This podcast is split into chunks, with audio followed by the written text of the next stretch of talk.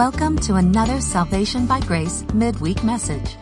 Salvation by Grace is the teaching ministry of Grace Christian Assembly, a Sovereign Grace Fellowship in Smyrna, Tennessee. You'll find us on the internet at salvationbygrace.org. We are currently working our way through the book of Isaiah, so grab your Bible and join the congregation of GCA, along with our teaching pastor, Jim McClarty.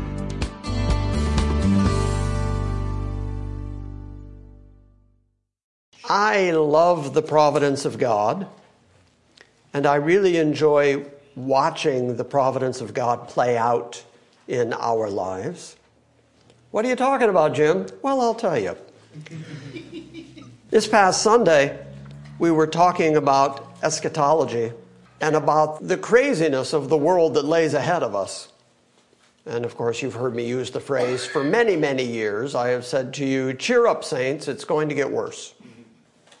And so now we find ourselves in the midst of all kinds of political wrangling and backlashing and lawsuits. And the United States of America has never been less united than it is right now, which means that no matter what way it comes out, 50% of the nation is going to be unhappy with it. And so there's all this division going on, and and yet, providentially, on Wednesday nights, we are also reading from Isaiah. And if you come away with nothing else from Isaiah, I hope you see that it is sovereign God who lifts up nations, who lifts up kings, who takes down nations, who takes down kings, who raises up whole people groups, and then destroys those people groups off the planet so that they no longer exist. And so, take those two things I mean, on Sunday, I left here feeling like, and I even asked Micah about it, I even asked Leon about it, I asked Tom about it. I said, uh, that was kind of a, a, heavy topic, and it was kind of a, I know it was kind of a dark, somewhat depressing topic. Do you think it was okay that I did that on a Sunday morning? Maybe I should keep that for a Wednesday night, more of a teaching time. Sunday morning is kind of rallying the troops, and, and so should I have not gone into the eschatology stuff. Turns out it was exceptionally well timed. Yep.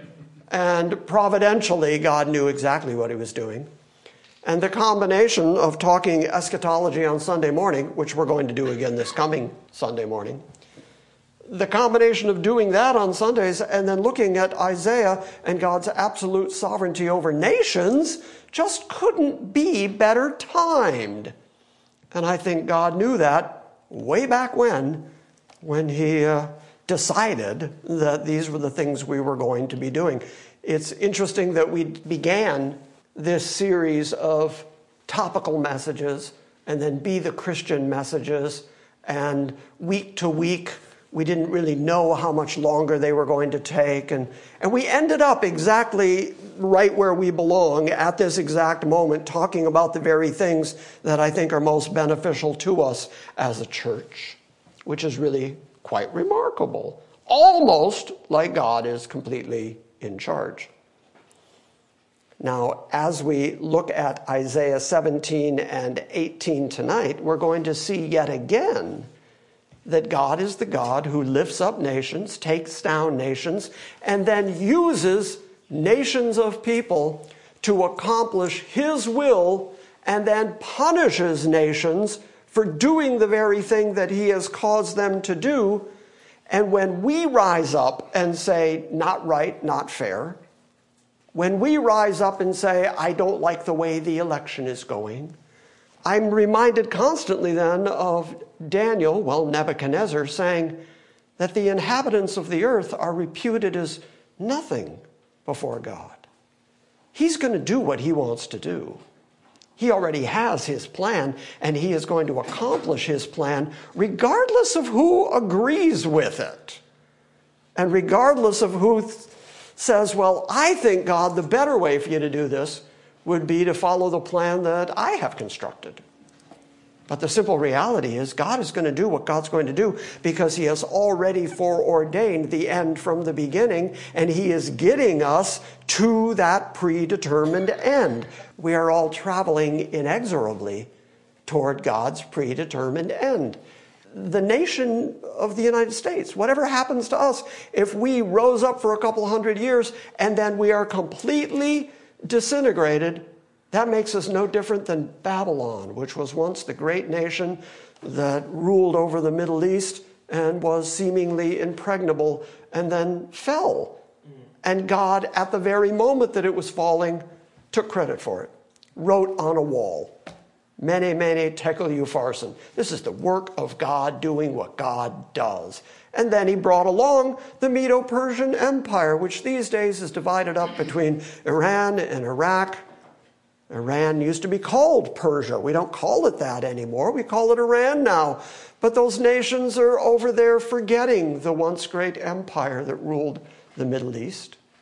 So we see in the Bible and we see in history that great nations have risen up and fallen, and we should not think that the United States is immune from that, nor should we think that any nation on the planet is immune from that.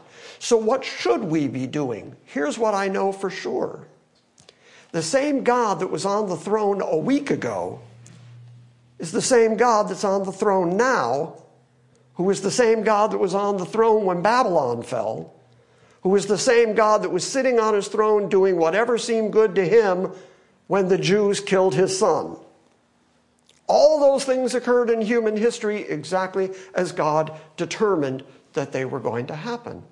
Now, we don't know what God's got planned for this world or the nations of this world or how it's going to turn out or how it's going to play out. So then the better part of wisdom would be get on your face in front of the one who's in complete charge recognize his sovereignty, acquiesce to the fact that he's going to do whatever he's going to do, regardless of your opinion. He doesn't care about your opinion of it. Therefore, your job is to worship him regardless of what it is he chooses to do. The second thing I know for sure is you're going to be okay. You're going to be fine.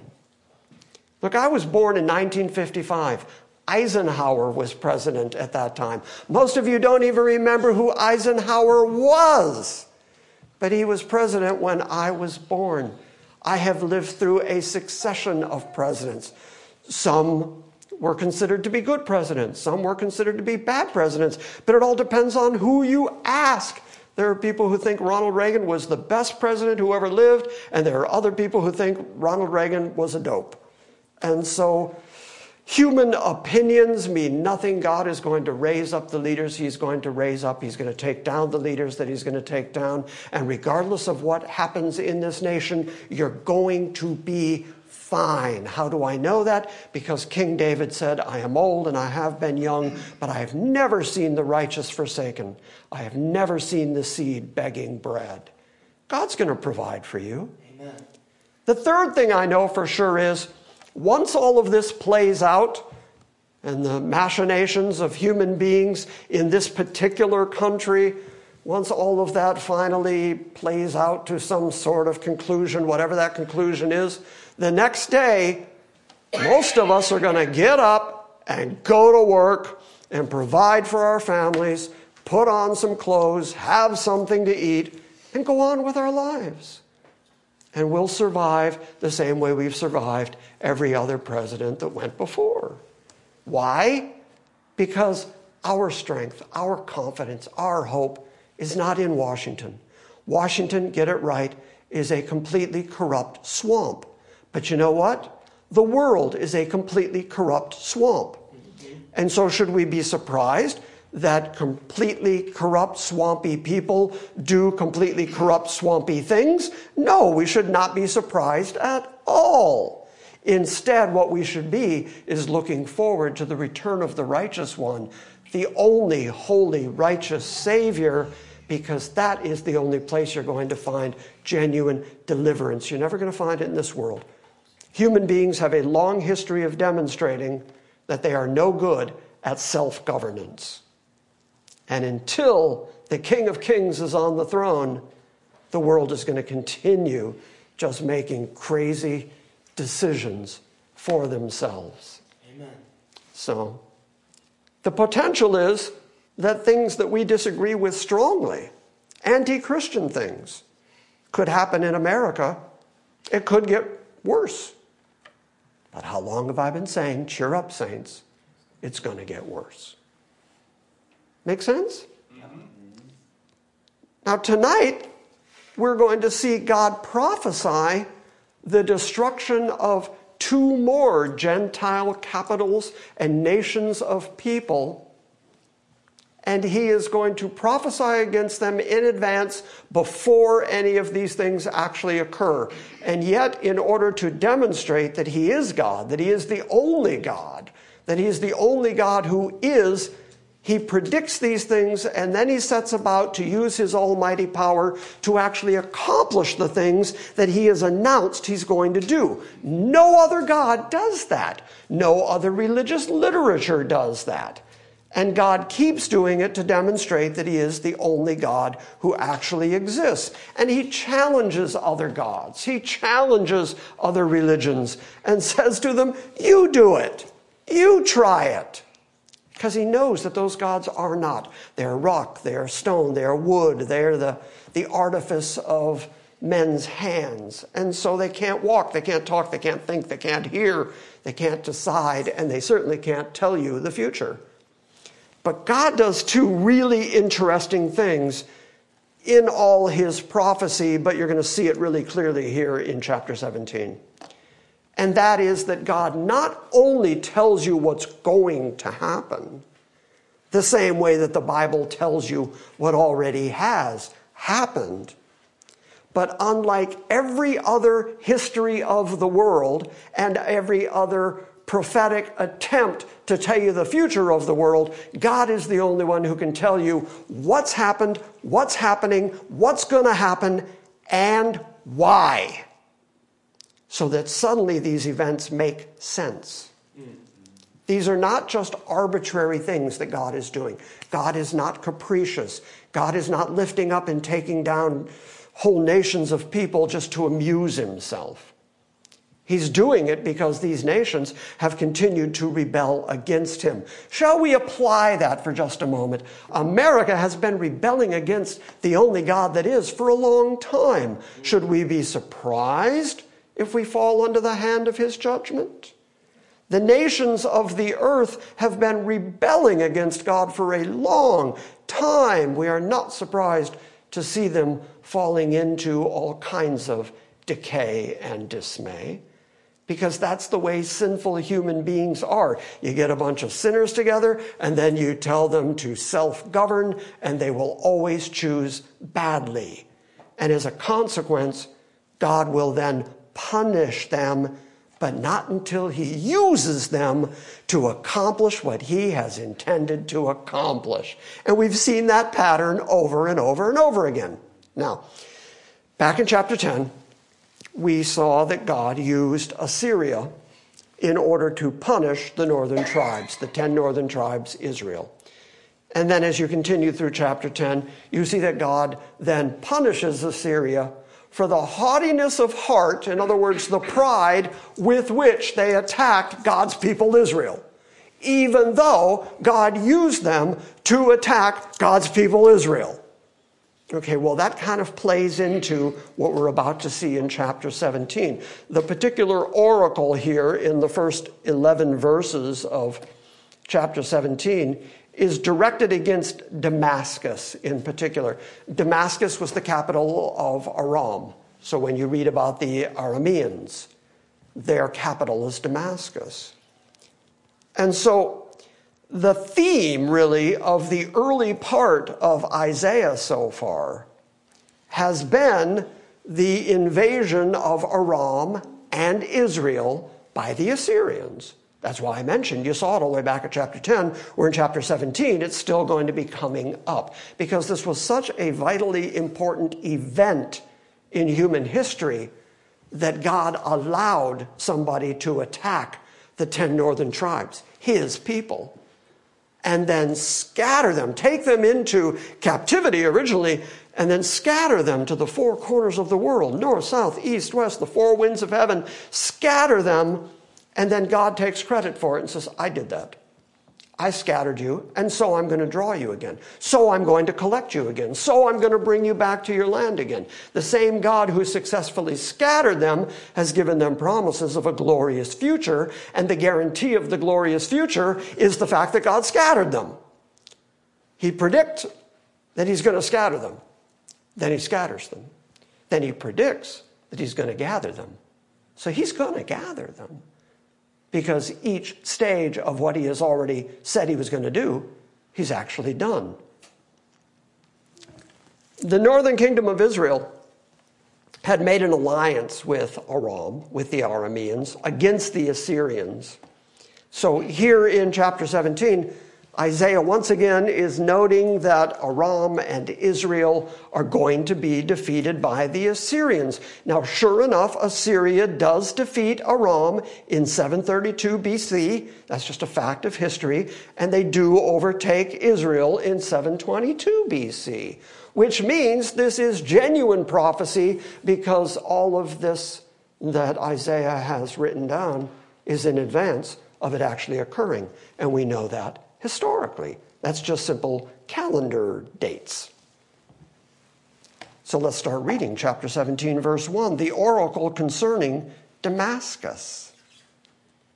Behold, Damascus, the capital of the Arameans, is about to be removed from being a city, and it will become a fallen ruin. Okay, that's pretty straightforward. God says this major city, the capital of the Arameans, is not going to be a city anymore. That's enough to demonstrate to you that it is God who decides when a city exists and when it doesn't. He decides when a nation exists and when it doesn't. He decides when a king is raised up and when a king is taken down. God decides all of that. He announced it in advance. Sure enough, it happened. The cities of Aroer, which is a city in Aram, those cities are forsaken. And they will be for flocks to lie down in, and there will be none to frighten them, to frighten the flocks. In other words, there's going to be no people there. There's just going to be wild animals living in the area where those mighty cities once were. Verse 3 And the fortified city will disappear from Ephraim. Ephraim is just another nickname for the northern tribes. The ten northern tribes are called the house of Israel, and they're also called Ephraim and Mount Ephraim. And so God is now saying not only are the cities of Aram going to fall, but there's going to be no more fortified cities in Ephraim, in Israel. They're all going to fall and sovereignty, independence, power, and might is going to fall from Damascus, the capital of Aram. And the remnant of Aram, they will be like the glory of the sons of Israel, declares the Lord of hosts. In other words, the same way Israel's going to fall, that's the way Aram's going to fall. They're both going to be completely wiped out by the Assyrians.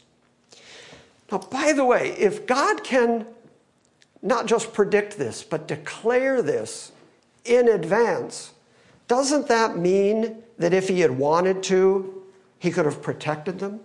Mm-hmm. He could have made Damascus continue to this very day. Damascus could be the leading greatest city on the planet right now had he chosen to do that. And the northern 10 tribes of Ephraim would be intact today in the Middle East except that God decided to scatter them. And since he decided to scatter them, it's obvious that he could have protected them. But he didn't. And he's going to tell you not only that he's not going to, but he's going to tell you why. And the why is going to sound really familiar. Verse 4 Now it will come about in that day in other words, in the day that Aram and Israel fall to the Assyrians, it's going to come about in that day that the glory of Jacob will fade, and the fatness of his flesh will become lean.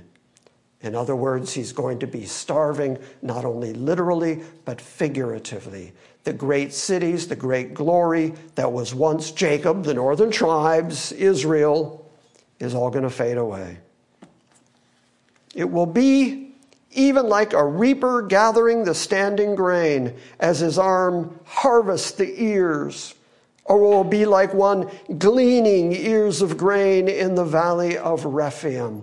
The valley of Rephaim is a fertile area that's west of Jerusalem.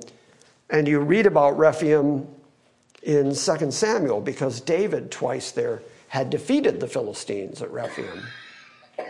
So then God now is saying that it's going to be like an olive tree, it's going to be like one who is gleaning, it's going to be like a harvester where there's just nothing left. They're out there gleaning, they're trying, they're out there working, they're out there trying to pick some grapes off the vine. There's just nothing left.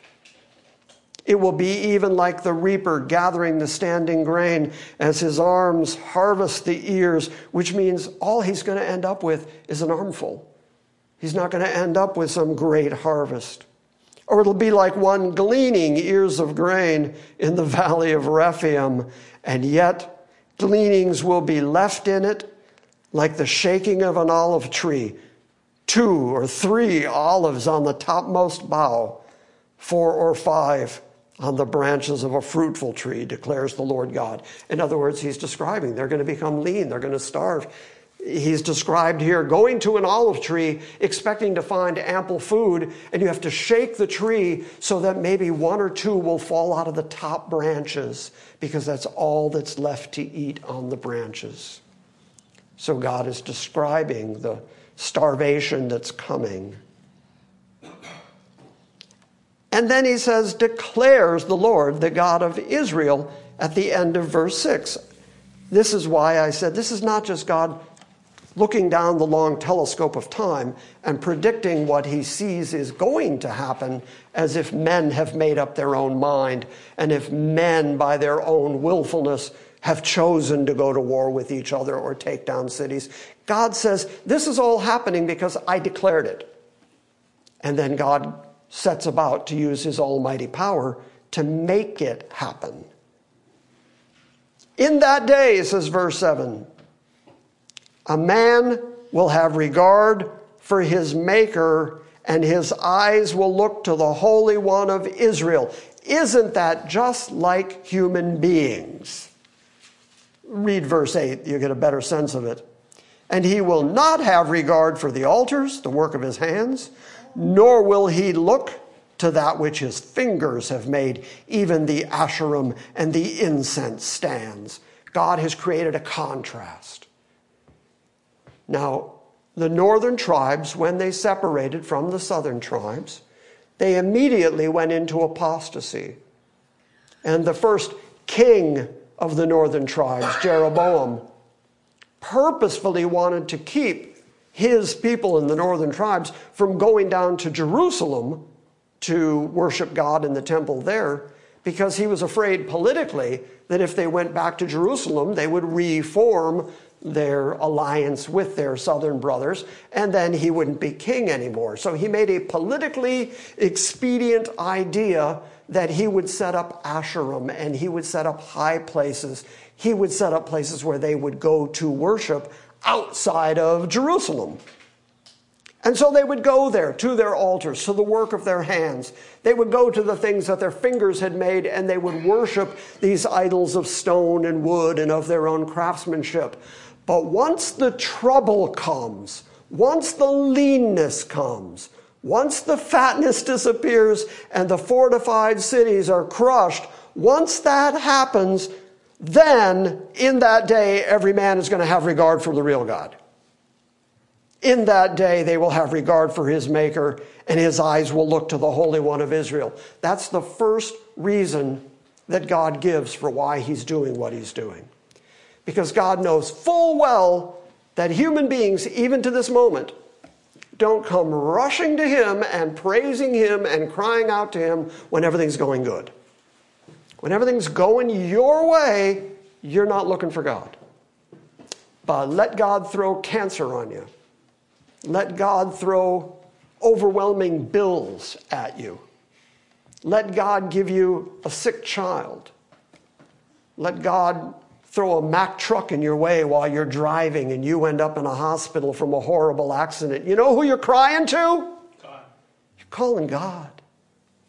you're doing that immediately. You don't care about what the doctors think. You know that God is the only one that can help you under these conditions, in this situation. This is the first reason that God gave up the northern tribes of Israel, because He says, In that day, when I do that, then they're going to cry out to me. They're going to come looking to me, and they're not going to regard the altars, the work of their own hands, nor will they look to that which their own fingers have made, even the Asherim and the incense stands. In that day, their strong cities will be like forsaken places in the forest. Have you ever been walking through the middle of a forest and suddenly you realize that you can't see a street in any direction and you're in a place that's just overgrown and it's just a forsaken part of the forest. It's just overgrown and there's none of men's craft anywhere to be found. He says that's what the strong cities are going to be like just like abandoned forests, forsaken places in the forest, or like branches which they abandoned before the sons of Israel. And the land will be a desolation. Okay, then starting at verse 10, God tells you why. Why I'm doing this. It starts with for you, which is his way of saying because you. And he's going to say to the Israelites, because you have forsaken me and forgotten the God of your salvation, I'm doing this to you so that you will have regard for me, so that you will recognize that I am the God who is in charge. So let's say, hypothetically, that everything goes bad for America. Just hypothetically. Let's say the next four years get completely upended. The last time you saw national repentance in the United States when you saw the Congress singing God Bless America on the steps of the Capitol building, the last time that happened was when planes hit buildings in New York. It's almost 20 years ago. In the last 20 years, they went from God Bless America to we don't care what God thinks. God might be trying to get our attention. Or he might finally be pouring out judgment. To which I say, Call on God while He's near. Repent and turn and seek out God while He may be found. Run to Jesus with everything you've got because not only is that His purpose, but at some point He's going to send His Son back to get the church, and then wrath of God is going to happen. Remember that we're in the midst of the big picture. The things that happen today are going to fade away like dust. It's the big picture that matters because that's God's picture. For you, verse 10, for you have forgotten the God of your salvation, and you have not remembered the rock of your refuge. Isn't that great language? Mm-hmm. Jesus himself comes on the planet, the one who is the Savior, the one who is the God of our salvation and he talks about himself as being the rock, the stone that the builders rejected. He's that rock that's coming down that we read about out of Daniel, who's going to come down and crush all the kingdoms of this world and set up his kingdom that will never be destroyed. He's that rock, and people have not remembered the rock of your refuge. Run to him. That's why I just got done saying, run to him. He's the only refuge. I was talking to Leon today. What a surprise. We live in the same house at the moment. I was talking to Leon today. And I said to him, I don't know how people who don't understand the sovereignty of God get through terrible sickness or terrible pain and sorrow or the troubles of this world. I don't know how they get through it. It is only if you understand God's sovereignty and his protective hand on his people that you can have that hope, that peace that passes understanding. You can only have that if you understand that an absolutely sovereign God is in control. And that's the exact same way I view the political machinations that are going on in the world right now. I don't know how people who don't know sovereign God are dealing with it right now. They're going crazy right now. They're going nutty right now. I'm not. Because the same God who has fed and clothed me for 65 long years isn't going to stop tomorrow just because the politics of America didn't go the way I would prefer. Instead, he's going to protect his people, care for us. And so I say to everybody run to him, run to the rock of your refuge. Therefore, here's what he's going to do. Therefore, you plant good plants. You plant plants that should give you grapes and fruit and vegetables to eat. You plant delightful plants and you set them with vine slips of a strange God. In other words, let's see if I can characterize this. He's saying you can work hard. You can work hard according to your own plans that you think are going to take care of you and protect you long term, provide for you. But if you intermix it with the worship of a strange God, it's all going to come to nothing. No matter how hard you work, no matter how much effort you put into it, if you abandon and forsake the only true God who actually is the God of your salvation, doesn't matter how hard you work.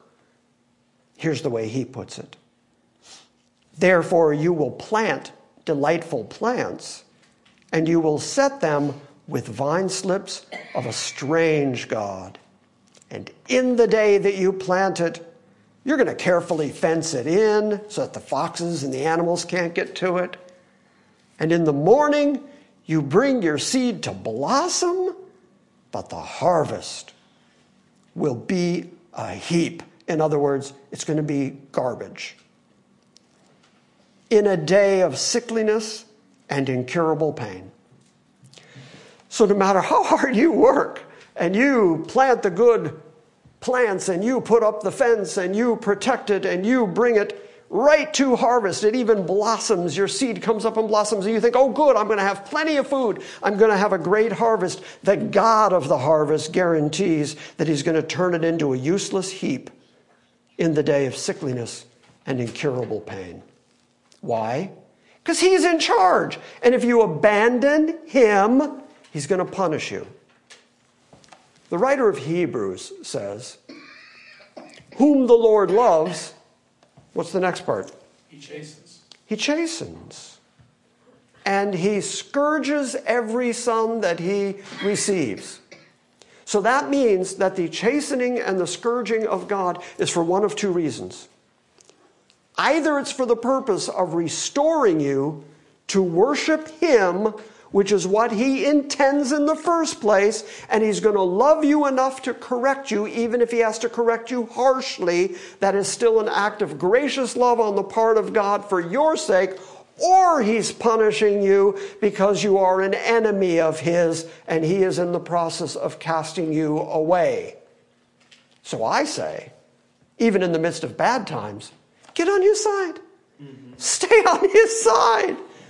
Because if you're His, He's in the process of correcting you. Your harvest is going to be a heap in the day of sickliness and incurable pain. Here's God talking about sickliness and incurable pain. He knows what that is. People, when they go through sickliness or incurable pain, they cry out to God. They cry, God, heal me. Why do they cry to God? Because He's the one who is ultimately responsible for the fact that you're sickly and in incurable pain.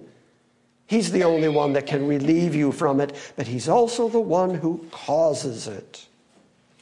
Alas, says verse 12, the uproar of many peoples who roar like the roaring of the seas and the rumbling of nations, who rush on like the rumbling of mighty waters. That's his description of the armies of Assyria coming down on Israel and coming down on Damascus. They're going to be like roaring waves, an uproar of many people. Verse 13 the nations rumble on like the rumblings of many waters, but he will rebuke them, and they will flee far away and be chased like chaff in the mountains before the wind, or like the whirling dust before the gale of wind. That happened I've told you this for weeks now. Assyria made it all the way to two miles from Jerusalem to the city of Nob, and in one night an angel of God killed 185,000 of them, scattered them, and sent the king running back home. God's in charge. God says in advance what he's going to do.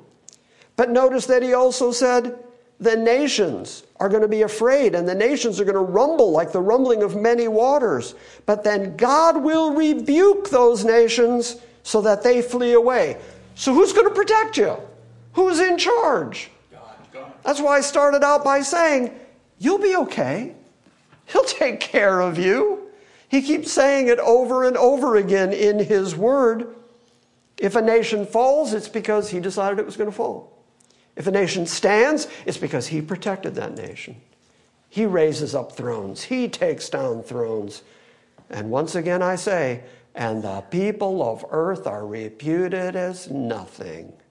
He's going to do all his will in the armies of heaven and among the inhabitants of the earth, and no one can stop his hand and no one can say, What are you doing? Because he's going to do what he's going to do regardless. Our job is to worship him as he does it.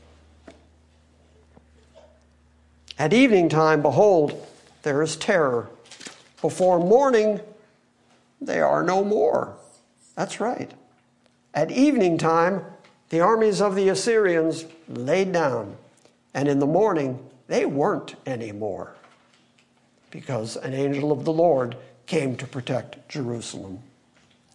Such will be the portion of those who plunder us and the lot of those who pillage us. So, in that chapter, Isaiah has told Damascus and the northern tribes and remember who he's writing to. He's writing to the southern tribes. He's writing to Judah. He's writing to the kings of Judah. And he's saying, now this is going to happen. The Assyrians are going to come down on the Arameans who were in league with the Israelites, and they're all going to be destroyed, and God is going to lay waste to it. But before they get to you, God is going to wipe them out in a night. That's who's in charge. Such will be the portion of those who plunder us. In other words, he's saying that's what's going to happen to those who are trying to attack us. This is what's going to occur among the Assyrians. Alas, O land of whirring wings, which lies beyond the rivers of Cush. Now, we don't call it Cush anymore. This phrase, this land of whirring wings, probably has something to do with locusts. There were a large amount of locusts in northern Africa in those days, and it was known as a place of whirring insects, and that may be what this is a reference to. But Cush is modern day southern Egypt and Sudan, northern Ethiopia. If you can picture that on the map, that's what used to be Cush. And Cush was divided up by one of the tributaries of the uh, River Nile. And so, sure enough, what we read is that Cush lies beyond the rivers. So, beyond the rivers, exactly right, that's where Cush is. Those are the people that God is speaking to very specifically. Now, apparently, according to what we're about to read, the Cushites sent envoys in papyrus boats to suggest that Israel would form an alliance with them against the Assyrians. The Cushites, we're going to see described here as a people who were tall and fearsome and aggressive, and they spoke a language that sounded strange to the Hebrews, probably because it was a non Semitic language. Some of the surrounding nations around the Hebrews, they could understand it because they were all Semitic based languages. But coming up out of Cush, there would have been this completely foreign language to them. So, like Egypt, Cush is divided by rivers, as I told you, a branch of the Nile. Now, I will also tell you, full disclosure, that there's nothing known anywhere else in the Bible or even in extra biblical history that tells us anything about any of the contacts between Cush and Israel in some kind of joint venture against Assyria, and yet we read about it right here in the Bible. So you either have to say, well, this is our historic source. The Bible says it happened, so it happened. But there are no extra biblical sources that talk about it, and so sometimes people will say, well, that probably didn't happen because there are no extra biblical sources. But the fact that there is a historic source right here is enough for me. Am I boring you yet? No. You interested in this? Yes. Okay, because alas, O land of whirring wings, which lies beyond the rivers of Cush, which sends envoys by the sea, even in papyrus vessels on the surface of the water. Go, swift messengers, to a nation tall and smooth, to a people feared far and wide, a powerful and oppressive nation. Okay, now that is God's description of Cush. The Cushites were tall and they were strong and they were feared far and wide. They were a powerful, they were an oppressive nation. Okay, where are they now? Gone. Gone. Yeah. As I already said, uh, you can go look at southern Egypt or the Sudan or northern Ethiopia. That is the area that used to be Cush. Is it called Cush anymore? No. No, that's gone. That was a powerful, mighty nation on planet Earth at one time. And I'm sure that the people who were living in Cush, the Cushites, or the Cushans, whichever you prefer, as, the, as those people were living in the land of Cush, they must have thought, we're, we're the top, we're the best, we're the strongest, we're oppressive, we rule everybody we come in contact with. We are the mightiest group of people here in Egypt, and no one can oppress us and no one can fight against us. We have, we're going to last forever. We have a mighty, grand, great kingdom. Gone. It's just gone. Because God is in charge of raising up and taking down nations. And by the way, He's still in that business. All you inhabitants of the world and you dwellers on the earth, as soon as a standard is raised on the mountains, you will see it. And as soon as the trumpet is blown, you will hear it. This is language that we've already seen earlier in Isaiah that God was going to set his standard on a bald mountain, a mountain that had no trees or anything on it, so that all the surrounding Gentile nations could see it, so that God could collect his army for the purpose of fighting against Israel.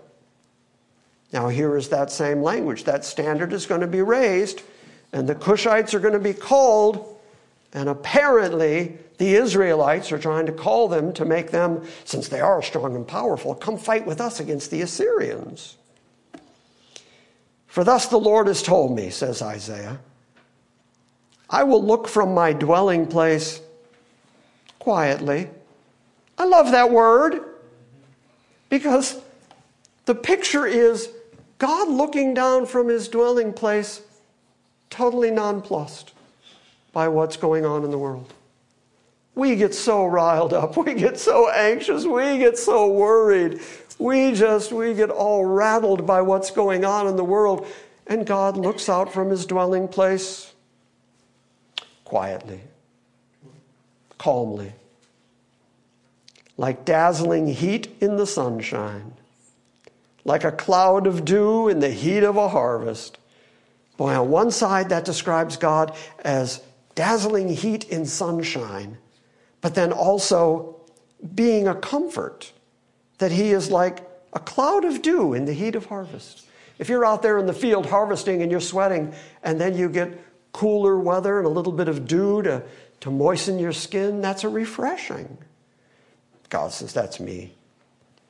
For before the harvest, as soon as the bud blossoms and the flower becomes a ripening grape, then he will cut off the sprigs with pruning knives and remove and cut away the spreading branches. In other words, as soon as these Assyrians look like they're going to come and conquer, they're only going to be able to accomplish what I have determined they're going to accomplish, and then I'm going to cut them off. I said Assyrians, I mean the Cushites here too.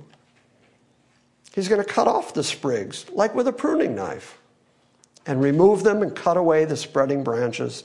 And they will be left together for mountain birds of prey. In other words, the birds are going to eat their flesh, they're going to be wiped out. And for the beasts of the earth, and the birds of prey will spend the whole summer feeding on them, and all the beasts of the earth will spend harvest time eating on them. At that time, a gift of homage will be brought to the Lord of hosts from the people tall and smooth, even from a people feared far and wide, a powerful and oppressive nation whose land the rivers divide, to the place of the name of the Lord of hosts, even Mount Zion. So God says, Yeah, I'm going to punish them, and I'm going to wipe them out, and I'm going to make them food for the birds of the air and the wild animals. And you know what the result is going to be? They're going to worship me. He starts out by describing them as this fearsome, oppressive people. And he finishes the chapter by saying, They're going to come to Mount Zion. I'm going to drive them to Mount Zion. Now, by the way, that hasn't happened yet. Suddenly, Isaiah did what we've seen him do so very often. He sees these visions of what's coming and then those visions leap over hundreds and thousands of years, but he sees it all as one vision. It's all going to take place collectively, it's all going to take place one after the other, when in fact we know that Cush has been completely wiped out. But the promise is that the people of Cush, those people who are tall and smooth, even a people feared far and wide, powerful and oppressive nation, the ones whose land the rivers divide, they're going to come to the place with the name of the Lord of hosts, even to Mount Zion.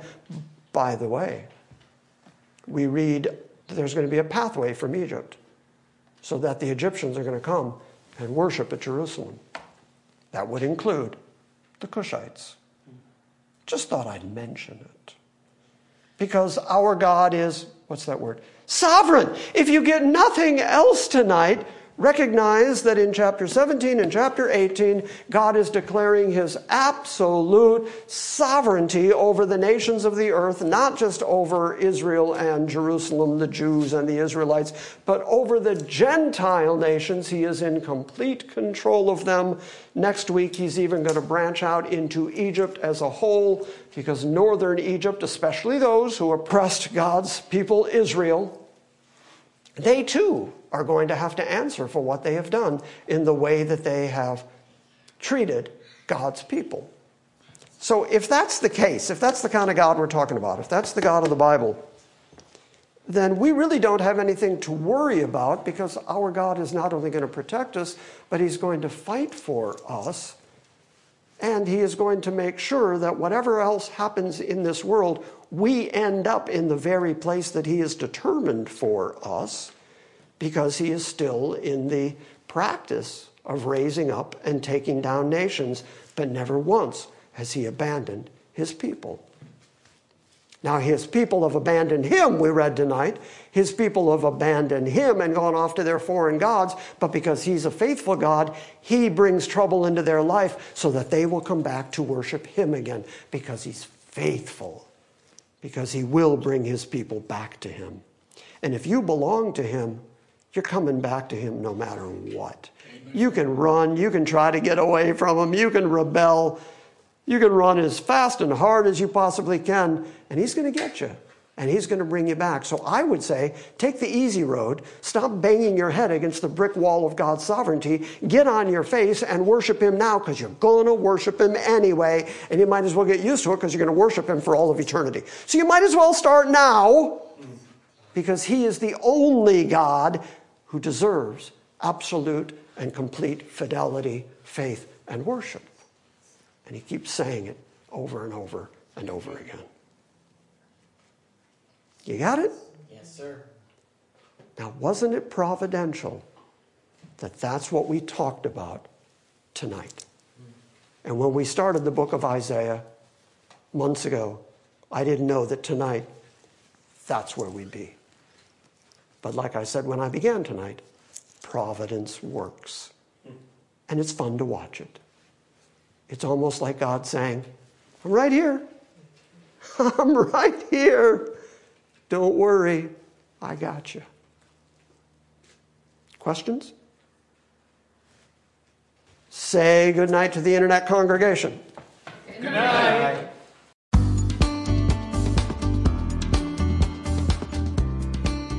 Thank you for listening to this week's Salvation by Grace message. We encourage you to visit our website at salvationbygrace.org.